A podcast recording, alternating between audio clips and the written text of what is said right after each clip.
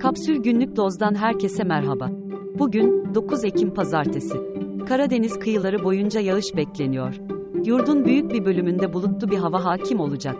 Sıcaklıklar düşüyor. Şimdi haberler.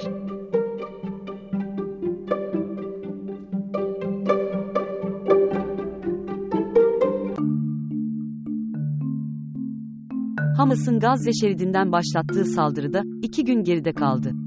Hamas'ın saldırısı ve ardından İsrail'in Gazze'ye yaptığı hava saldırılarında en az 600 İsraillinin ve 370 Gazze'linin hayatını kaybettiği açıklandı.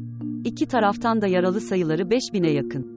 Sayı net olmamakla birlikte, Hamas'ın yüzden fazla sivil ve askeri rehin aldığı da gelen haberler arasında. Bu durumu İsrail'de doğruladı.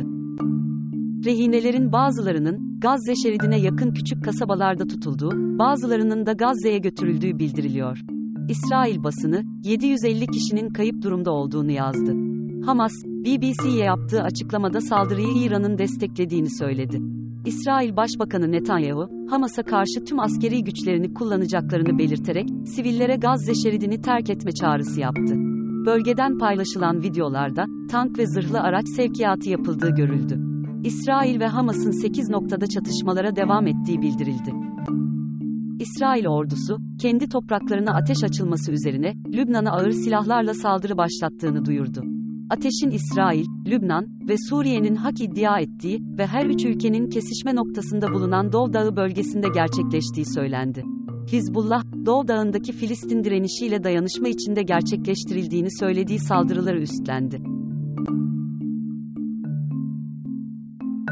Cumhurbaşkanı Erdoğan'dan ilk yorum, tarafları itidalle hareket etmeye, gerilimi tırmandıracak fevri adımlardan uzak durmaya çağırıyoruz, oldu. Dışişleri Bakanlığı, dolaylı olarak arabuluculuğa hazır olduğunu duyurdu. Hamas'ın rehin aldığı 30 yaşındaki Alman dövme sanatçısı Shani Loon, müzik festivali nedeniyle Kibbutz Surim'de bulunduğu belirtildi. Dokun annesi, kızını bulmak için yardım çağrısı yaptı.